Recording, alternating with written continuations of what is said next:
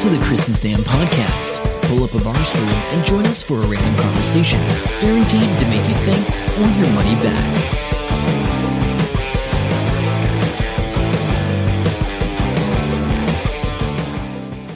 Hello and welcome to the Chris and Sam podcast. My name's Sam. In this interview from the New Zealand National Agricultural Field Days 2018, I talked to Paul from Precision Cultivation and hear about the amazing machine that they've made to help make things easier for farmers and contractors. Okay, I'm here in the what's the area called? Sprout Sprout Innovations Park. Sprout Innovations part of the Innovation Tent, and I'm with Precision Cultivation. I assume it's cultivating uh, things. We'll get into that. I'm here with Paul Linklater, Paul, and on display you've got some rather large Forderbeek. Fodderbeak. Now, is that what they're nor- is that normal size? Uh, it's probably slightly larger than, than normal. It is slightly large. That's good. I like large things. Giant pumpkins are my thing. What is precision cultivation about? I see there's a great animation on screen now. Uh, so it's a one-pass machine for planting row crops. So it's uh, for planting maize or Forderbeek as the main two ro- row crops in New Zealand. Yep. Um, so, So it's doing the cultivation and the planting Yeah. all in the one pass. uh, so it uh, rips, whips soil up, incorporates fertilizer, um, presses it, and then precision plants. So it does it all in one pass, and it does it in, in bands Yeah. of uh, cultivation. Yeah. Wow. So that sounds really cool. Um, is this a produ- in production? Uh, This- yep, so we've just done a deal with uh, CB Nords and they're going to be selling and distributing it. Um, That has to be exciting news for you. it is, it is, yep. How long has it been from this is, the uh, start to Simon Air contractor, and we've been developing these machines for six years. Yep. Um, coming up shortly will be a display of the sixth prototype that we built, um, which we ran last spring and, and was successful. Awesome. Um, What's the hardest thing with uh, coming up with this thing? Like, out of all the components, hardest thing. if, if, it was, if you were going to pick one thing and not just say, oh, like the, the whole try- thing, but Trying to get soil so variable.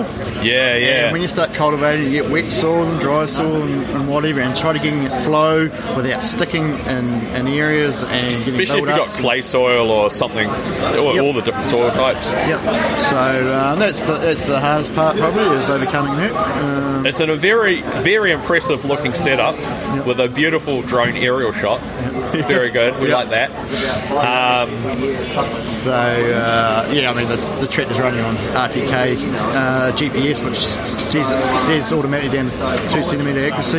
yeah, Um, yeah, you can see that happening there. How um, how much area can it cover before you have to like refill that seed with poppers and stuff? Uh, so depending on the rate of fertiliser and Yeah, the seeding yeah, rate yeah. and bits and pieces, it's quite variable. Um, so pairing up with CB Nords, they're going to put the latest Vetastat planter and food system on it. Oh, awesome. so, so we're manufacturing uh, the cultivation part of it, Yep. and then uh, Nords are going to put on their their latest. Uh, That sounds really good. That sounds like a great partnership. so Hmm. yeah, it is. you must be Yep. very happy with where it's come from and where it's gone Yeah, and where it's yeah. going to go to. Yeah, no, definitely. So we're building two um, two machines at the moment, and they're going to be demonstration machines come springtime.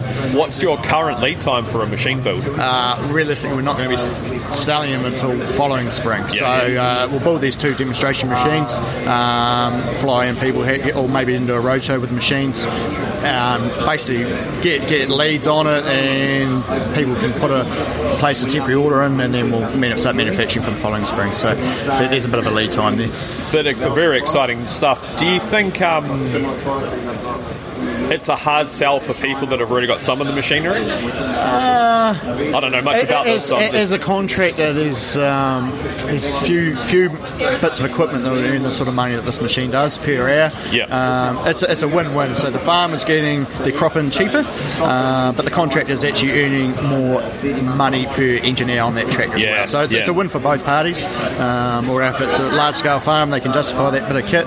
They're going to save costs of, of establishing their crop.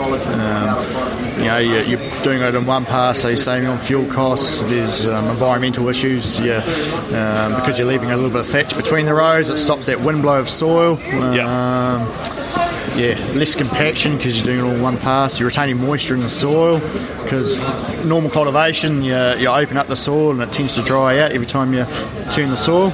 Um, because we're doing it all in one, it, it conserves that moisture and getting better uh, seed establishment. Lots of positive benefits with the precision cultivation machine. Look forward to seeing it around the area very soon and make sure to check it out if you're in the market for a uh, all-in-one machine. Cool. Awesome. Thanks Thank- so much. Thank you.